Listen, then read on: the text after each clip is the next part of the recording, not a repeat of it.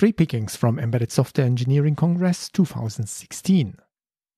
Welcome to episode number 50 of the Mastering Embedded Systems podcast. I'm your host, Georg Laurer. This is the podcast for everybody who is interested in having more success in his project work.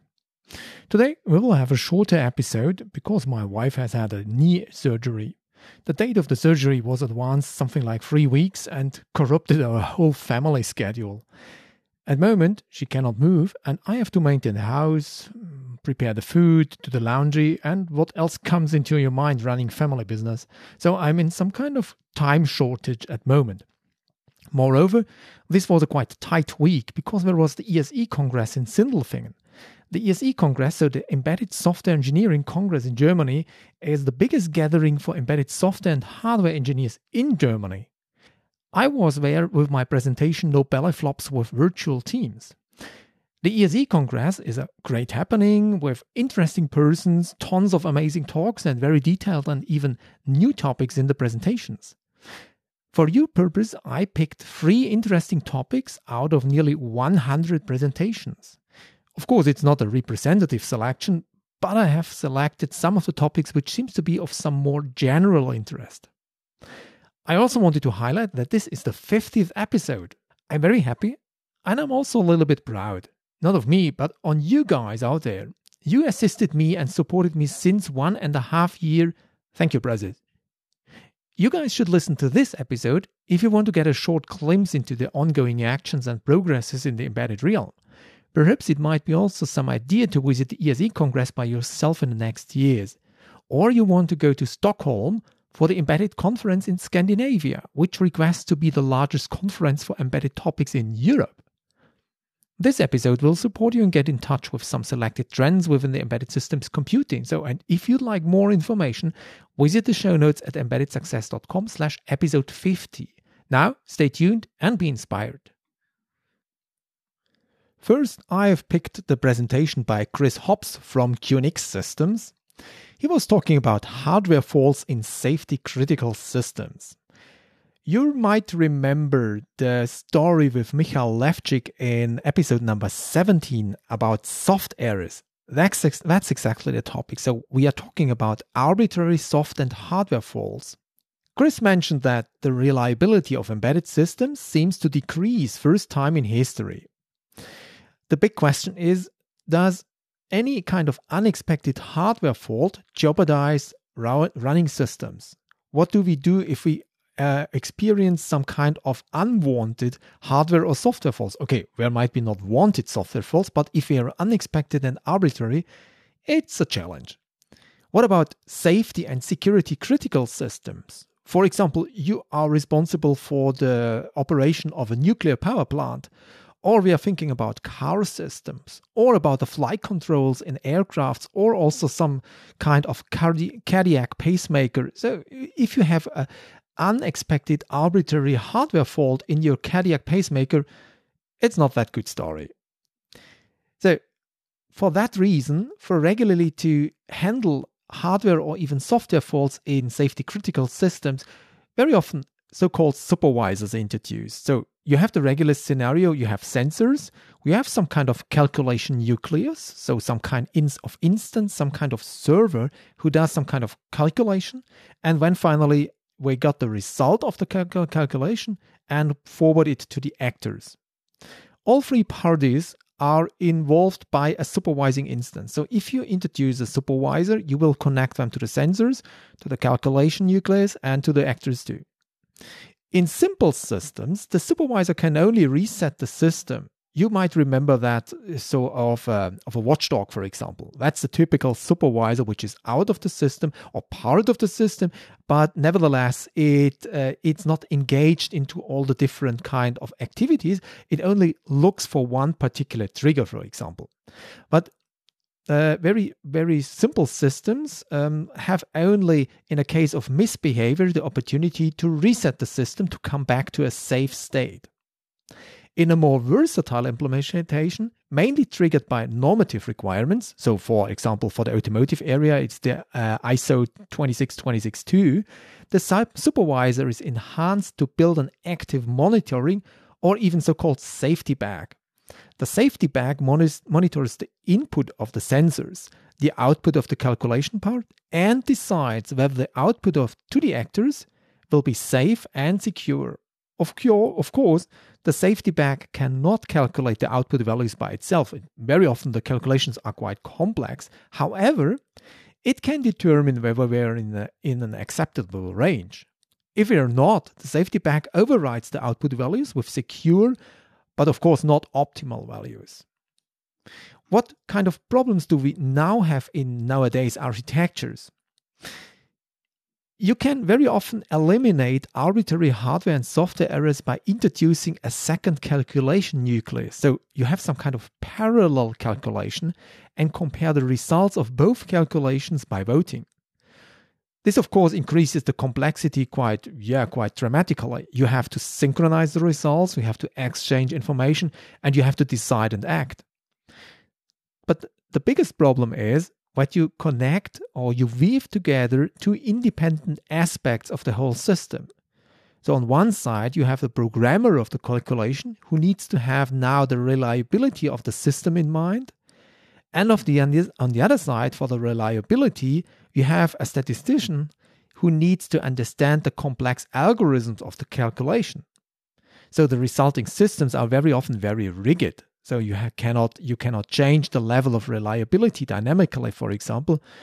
Um, yeah, I, I, think I think on something like if you're in the car on the highway, you want to emphasize the availability of the system. The car should not simply stop immediately or something like that. It should be available for you. But if you are in the city, you need more reliability when it when it breaks immediately, that the controls are very accurate and all these things. So you have different aspects, you have different intentions in different situations.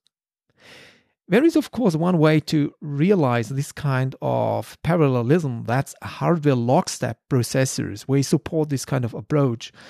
It's simply some kind of a processor with two or three or even more calculation instances inside which do which do exactly the same. Uh, we are fixed in a number of the parallel replicated instances, of course, uh, and there are also we, we do not support diversification. So you only can you only can completely replicate the system. So when you get two same results in the in the best case, or you get differing results, and then you have to vote and compare what what is the most appropriate.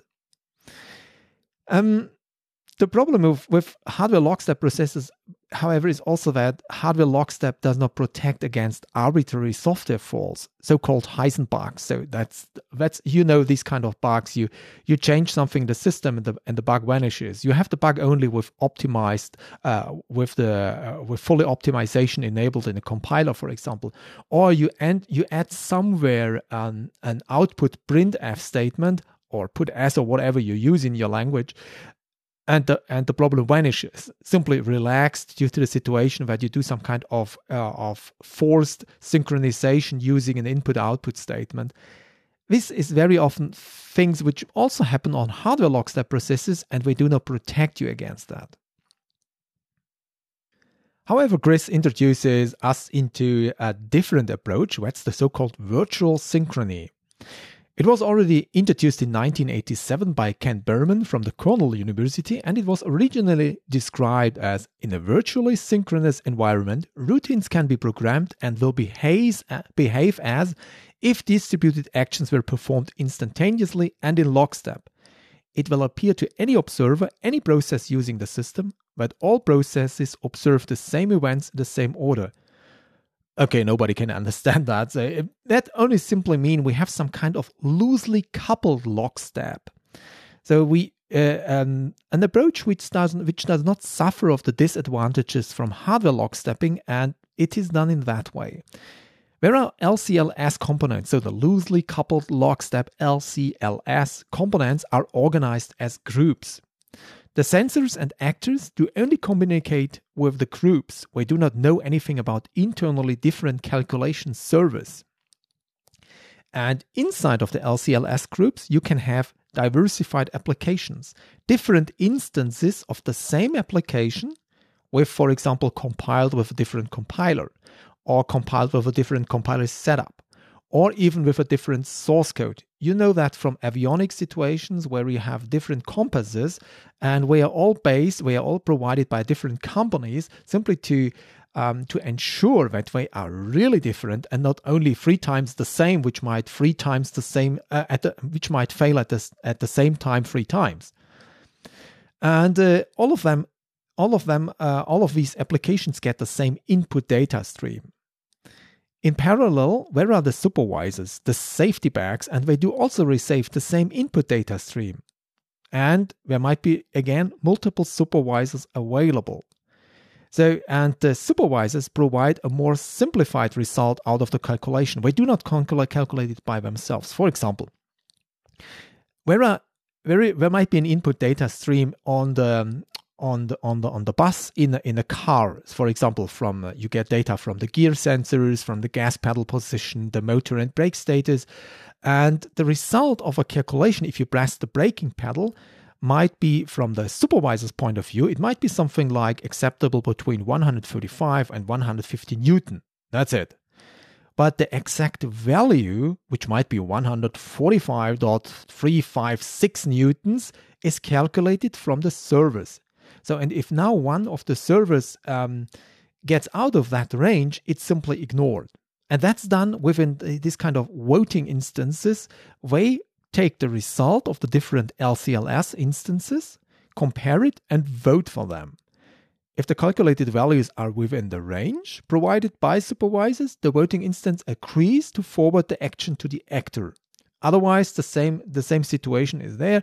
Uh, the action is not granted, and the supervisor and the supervisor uh, the supervisor's proposal will be followed to give a valid but safe value to to be uh, forwarded to the brake actors.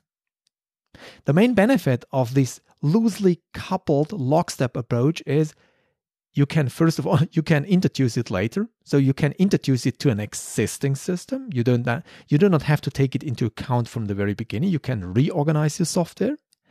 And you can dynamically dynamically change the group memberships of calculation servers and supervising instances. So you could can put in more calculation instances or more supervising instances or um, or withdraw them with the time so thus you can adapt your emphasis on reliability, availability, or security dynamically. That's quite easy. Chris Hobbs from QNX, who was who has presented these details, mentioned that in 2017, QNX will use the Los Alamos National Laboratory to use a neutron stream to provoke failures. And that's the guys who were beginning or who have already heard episode 17 with Michael Levchik. We were discussing about soft errors in hardware. And that's exactly the case we mentioned there. Due to neutron strikes, we observe arbitrary failures. That's the one which is now also handled with virtual synchrony and the loosely coupled lockstep. Okay, let's come to the second pick for this episode the renaissance of Ada. Some of you guys, especially the quite older ones, will remember the programming language Ada. Ada is pretty much old already, but it has some real, um, real benefits belonging to um, to areas like avionics, uh, automotive, all security areas, and so on. Because Ada was especially designed originally for defense reasons, and it has a very high emphasis on things like um, safety and security, so reliability, recoverability, for example. And it has implicit real time capabilities on embedded systems. Of course, the, the, the, operating system needs to provide these details, but the, the language is not pre- preventing you, you from using them. And it has a quite uh, amazing possibility to maintain the software even during decades. It has a very good readability and you can you can um, understand the program projects even bigger ones quite easily. And you have you save time a lot for that because you already at the very beginning ada shows you coding errors and it has a very simple uh, verification and also certification is quite easy for ada and you can learn it quite easily Unfortunately, it was thrown away, it was put away because it's a really big language by C and C. However, if you come into security areas, if you come into areas where you need to have system critical software or which must be provided there, then ADA is a very good choice and it's something like that Raimund Scheucher from Airbus Electronics and Border Security introduced us into ADA. Okay, let's have a first look, uh, a, short detail into, into ADA itself. For example, the first request for safety and security, and let's take a moment for secure syntax. ADA itself already prevents from the very beginning coding errors during compile time. Some easy steps are already in ADA. For example, if you do an assignment like x equals to 1.5, in um, in some of the European areas, it's not 1.5, it's 1,5. For example, in Germany, we, we do the, the decimal separator is not a point, but the comma. And in ADA, you can write the one or the other. It's fully understood all the time. So you prevent this kind of misunderstandings. And there is also some kind of that you, if you have an if statement, when uh, you have the regularly known mathematical syntax structure. So you write if A equals B, and the equal is only one equal sign when. So if A equals B, then. So that's the statement in ADA. And you guys know how it looks like in C and C. It's very much uncommon if you come from a mathematical approach that you have to say if A equals equals b. Writing two equal signs is always very error prone because you can remove one equal sign and it's still a valid C or C++ statement. And you will never find or you will really you will it's very complicated to find this kind of errors.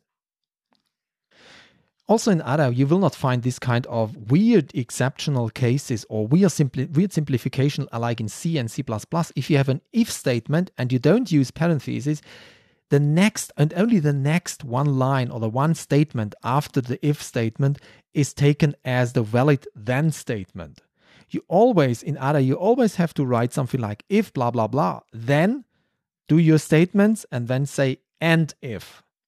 It's not like we in like in C and C++ you use the open parenthesis and the closing parenthesis and sometimes even no parenthesis, but then it's only one statement. And if you omit the, the parenthesis, uh, but you, you make this kind of indentation, then it looks like there is a larger when statement, m- multiple statements in the when part, but it is not like that. The compiler does not interpret it in that way. It's different in Python where you make this indentation completely and where you optically see it. It's a visual approach. There is one, one typical example, the Apple's SSL TLS bug, which was observed in 2014. It, it would have not been possible in ADA because uh, it was simply like someone was uh, using a go to statement in an if clause. And it was always if something, then go to fail. If something, then go to fail. And accidentally or I, it, it, it's not known how it happened that much. There were simply two go-to statements after the if clause, and there were no parentheses. So only the first go-to statement, go to fail, was taken for the when part, but the second go-to was taken as the mainstream of the program. So it was directly after this first occurrence of a second go-to fail, it was jumped to go to fail and continued and that opens some security holes because the the later on statements if statements were protecting for security reasons also the casting option in um, in C or C++ is something which is omitted in in ADA. You have a very strong typification here.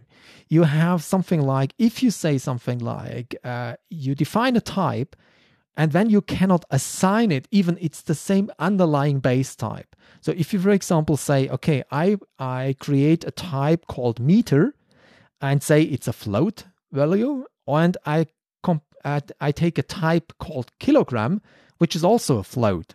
And then i i instantiate two uh, two variables. I have two instances of these two types. So one of meter and one of kilogram.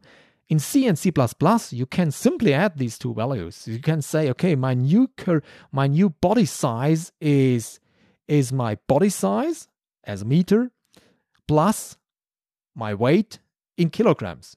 Both values are under the hood where are float values, so you can easily add them That's not possible in ADA.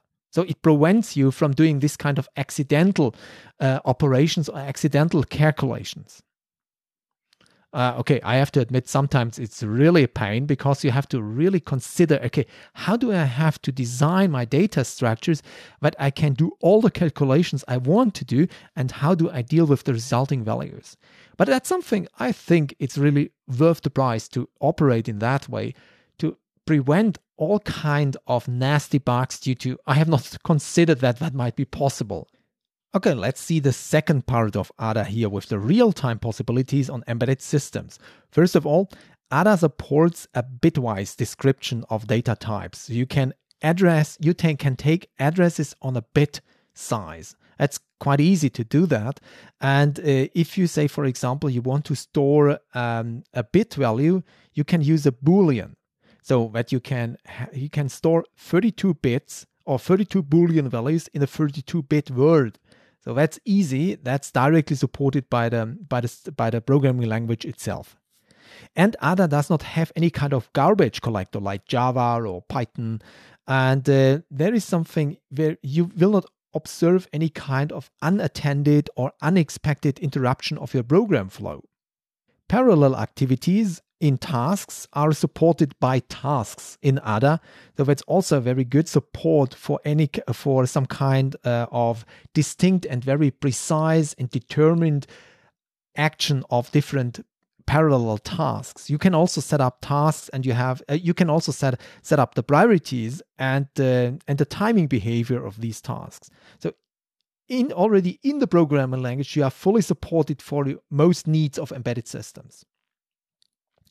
Okay, let's have a look at the third request, which was originally raised for ADA. That's the maintainability of the software even over decades.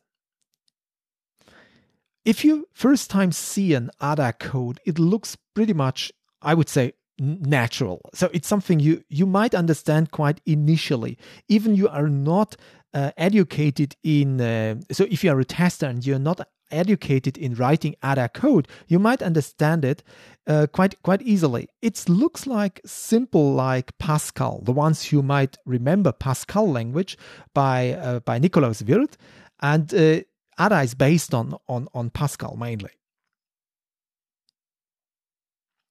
ADA also support modularization due to packages, procedures, functions, tasks, and there are tag types or class hierarchy.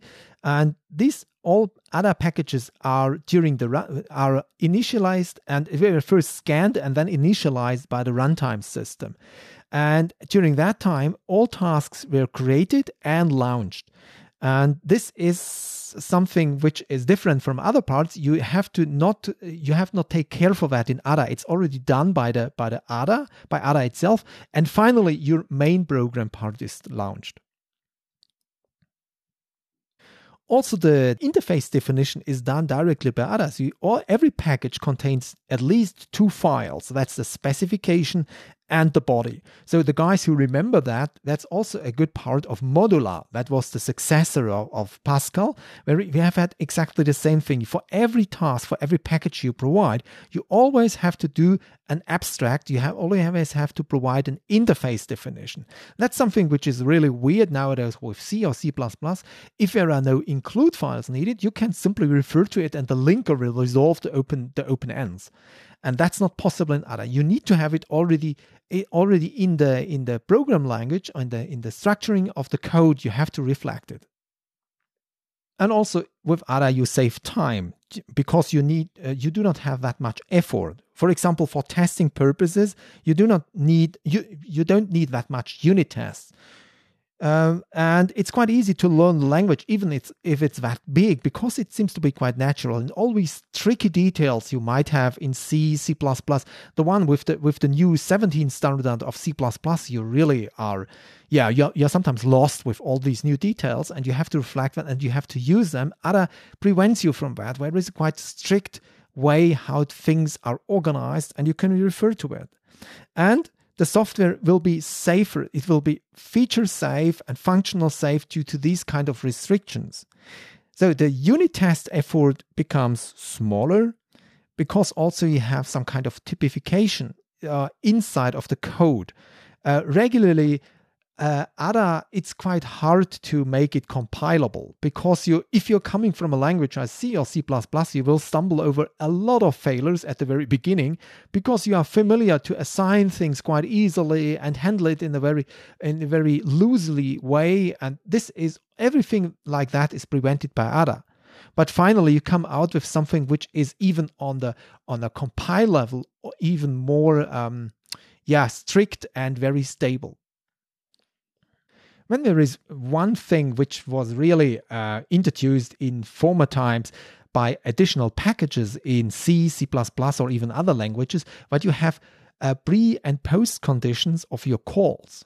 Every procedure or function in ADA can have pre and post conditions. It's not a constructor and destructor, but it's something which depends on a function itself. So when you can make additional restrictions or you can prove during runtime, and this is something which uh, supports on a very low level already your your algorithm and your software and makes this, the software safer uh, simply due to these kind of opportunities of the language.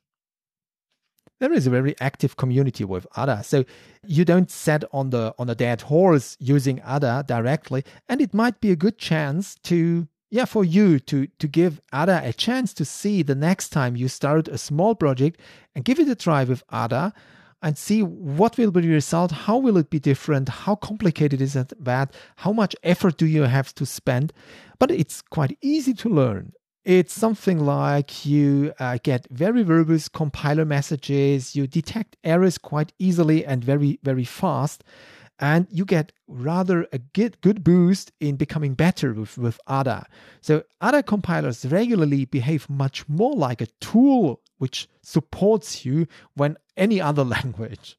In the show notes, I will give you some um, some references to see for which systems you can get ADA compilers quite easily. But uh, we are already we are available for Windows, Mac OS, Linux, ARM processors. You get ADA quite easily. It's a very well-established language community.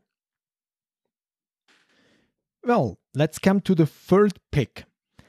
It's called Agile Development Processes in Normative Regulated Environments. Okay, what does that mean?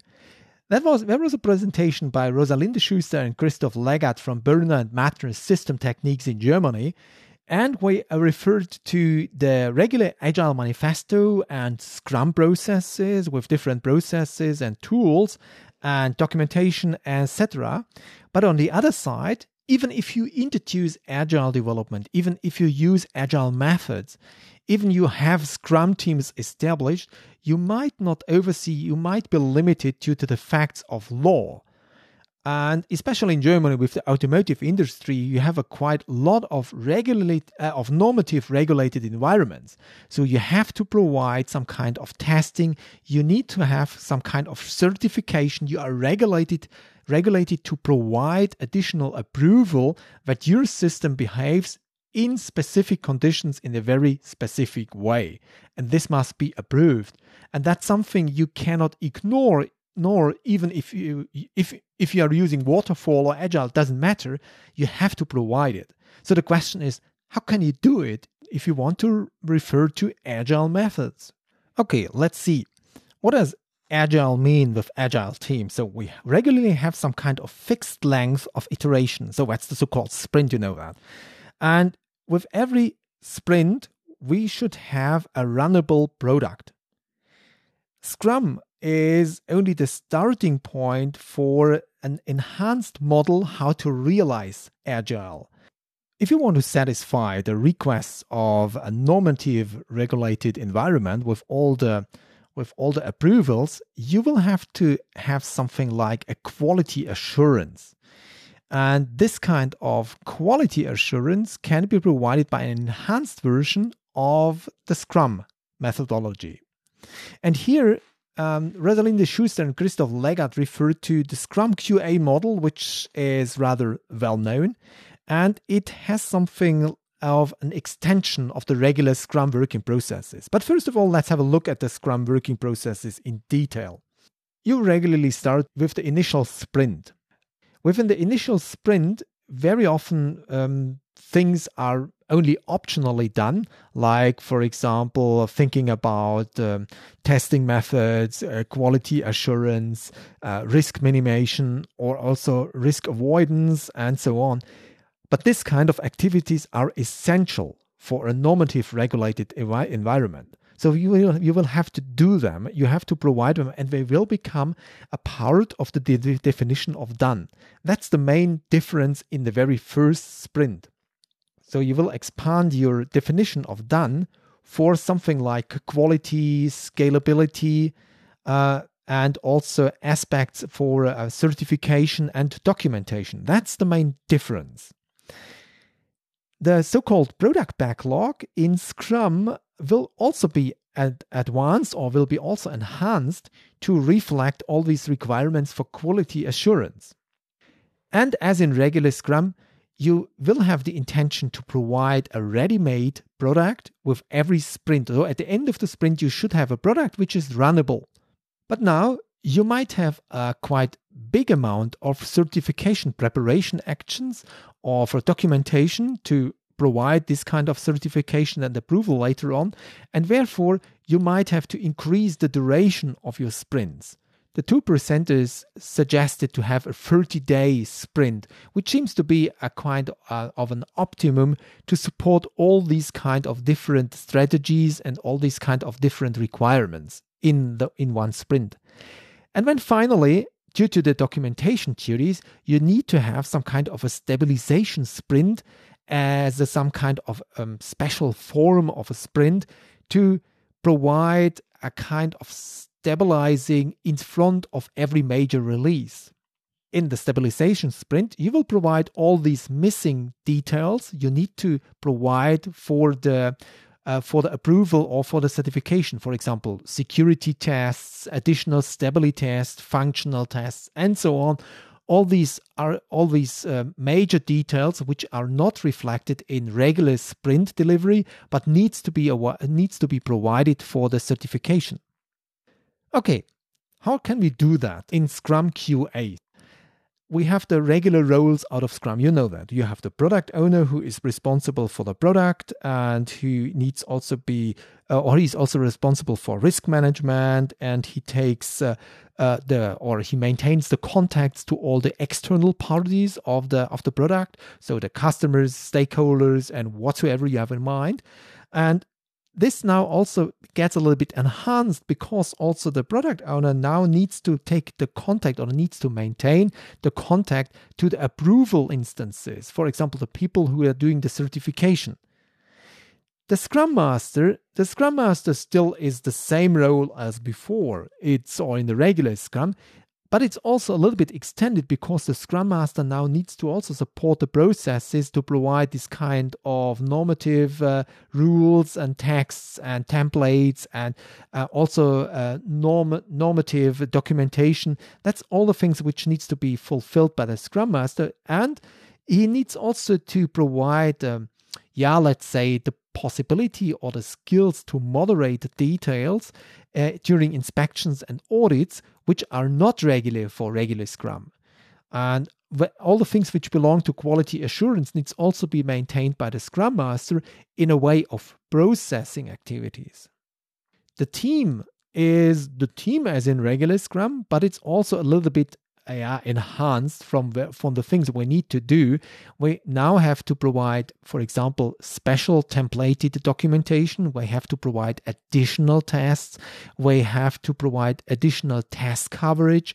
Things like that are responsible in the team itself. And then, additional to these three typical roles in Scrum, so the product owner, the Scrum Master, and the team, there is an additional role that's the so called test manager.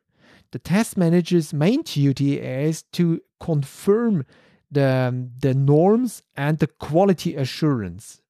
And it's it's highlighted as a separate instance because it's very something which uh, he needs yeah he is the he is the contact partner. He is the main contact in all kind of questions belonging technical and organizational requirements For example, he is responsible for functional safety or for extending technical technical documentation with the results of the quality and assurance methods or he provides tests and ensures that tests are made or reviews are made or inspections are made and so on. And now what are the artifacts of Scrum QA? Of course, you have the regular increment. So finally, we'll have the code running, you will have the product available.